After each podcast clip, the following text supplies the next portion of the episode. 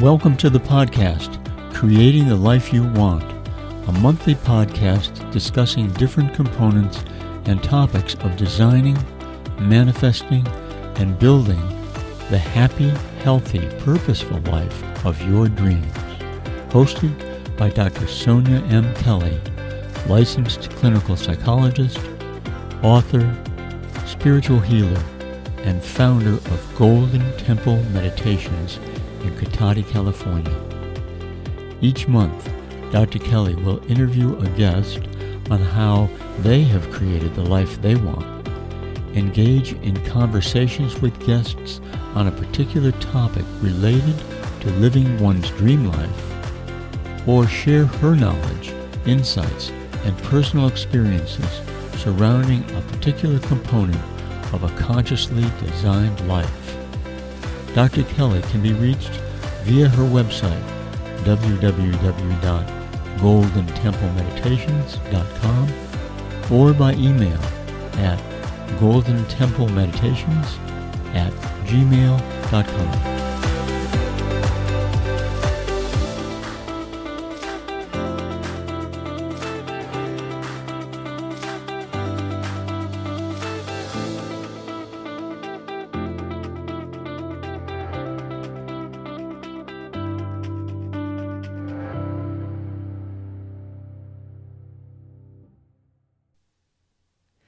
If you don't have discipline, you're going to end up with 10 kids, be broke, and tired all the time. I can still hear her voice. My mother was quite the character. Hi, I'm your host, Dr. Sonia Kelly. What my mother meant is that if you and your lover, all of your lovers, don't have discipline to put birth control in place every time you have a romantic encounter, pregnancies happen automatically. Well, several children born to adults who have developed some patience, maturity, and financial assets are quite welcomed and needed to continue the human race. They are expensive and all consuming. What my mother meant was if you want to go to college, have fun and adventures when you're young, and be able to afford to take your children on adventures once you have a few, you have to plan for them and be disciplined enough to stick to your plan consistently. Because there were only two of us, my parents were able to afford to buy us cars when we turned 16 and completed our driver's education. Now, with those cars came responsibility. My older sister started chauffeuring me around, and she got a job to help pay the expenses of her car. When I got my car years later, I ran the family errands, grocery shopped, and worked in the family business. Another example of family planning and discipline was when my mother took me with her on a spiritual retreat to Tahiti, Fiji, and Hawaii when I was only 11 years old. So, discipline is not boring and can be quite fun. I have friends who climbed Half Moon in California's Yosemite National Park. If you don't know what that is, Google images of climbing Half Dome in Yosemite. To do that, climb Half Dome, you have to have the discipline to exercise and hike consistently to be prepared. When you first look up the definition of discipline, you get things like the practice of training people to obey rules and code of behavior, using punishment to correct disobedience, with the example being a lack of proper parental and school discipline. Or a branch of knowledge typically one studied in higher education, with the example being sociology is a fairly new discipline. But as I dug deeper into the meaning, it morphed, changed into self discipline, which the Merriam Webster dictionary defined as correction or regulation of oneself for the sake of improvement. Synonyms include continence, restraint, self command, self containment, self control, self government, self mastery, self possession, self restraint, will, and willpower. Are you beginning to see how consciously fostering self discipline could be beneficial throughout your life? But how do you develop or enhance your skills at being disciplined as an adult or with your kids? First, you have to accept that you are worth the effort. Yes, I said accept.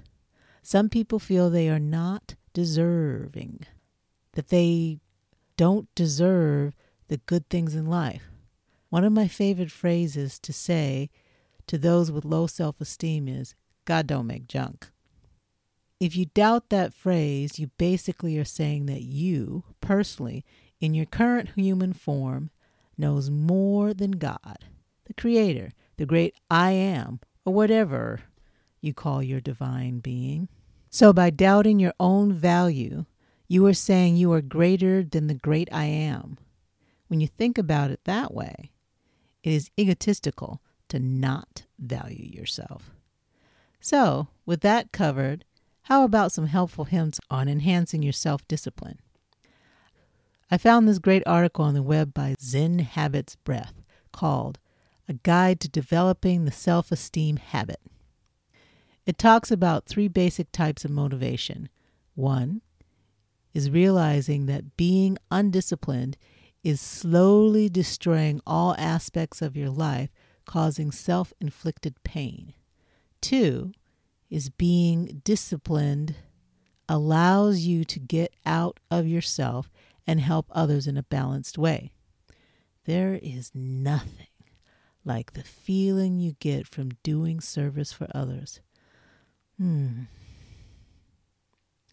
And three, appreciating life and consistently enjoying the taste of the grapes or the wine that you just ingested or the feel of the wind on your skin, or the sensation of holding your lover's hand as you walk along the shore, the gratitude that you can walk.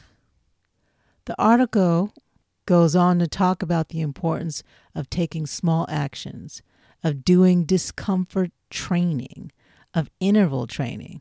I use that while we're formulating the outline for this podcast. I work for 50 minutes and then did something physical for 10. I kept doing that until the podcast aired. That's how I studied in college as well 50 minutes of studying and 10 minutes of doing something physical. The other ways of developing self discipline were learning from your mistakes and your successes, getting support, and being mindful with your urges. Zen is big on mindful. Basically, if you are procrastinating about doing something that is good for you or working on a goal you are trying to accomplish, you just sit for 10 minutes.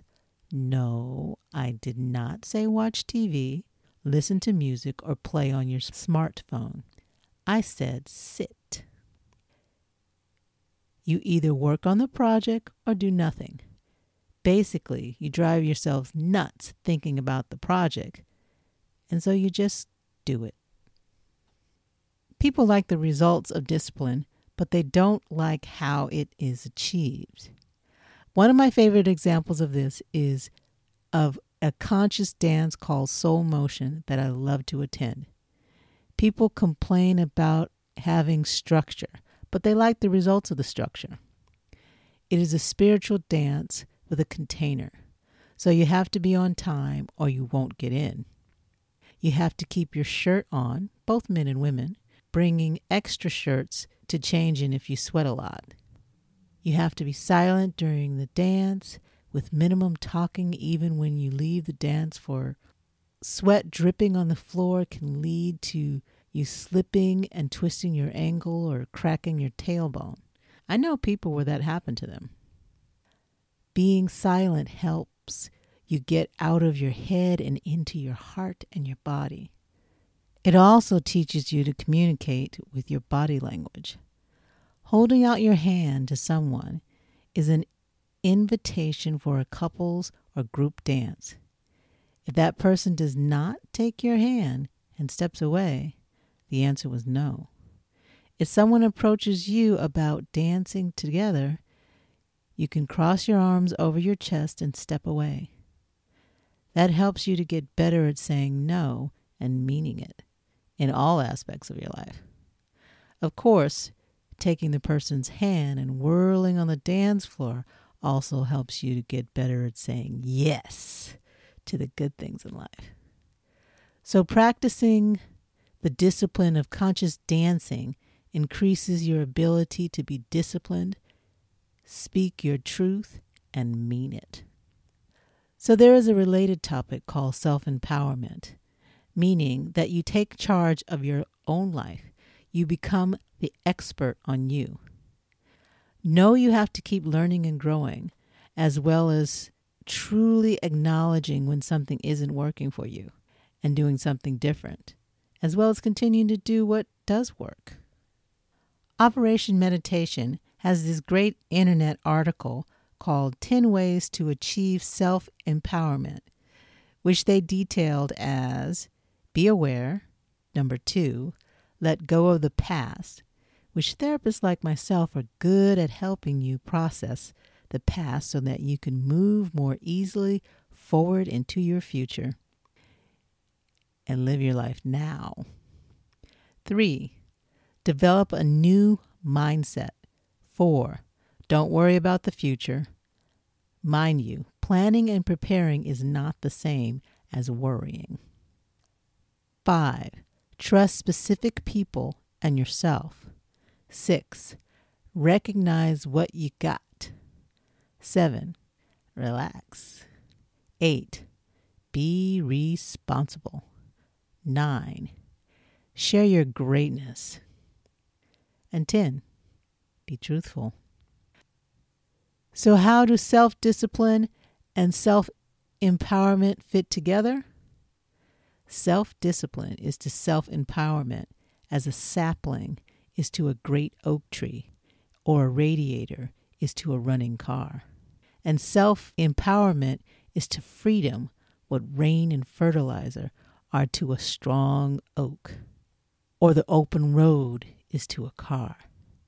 You can't have or use the freedom well until you have the self empowerment, and you can't develop self empowerment until you have developed self discipline.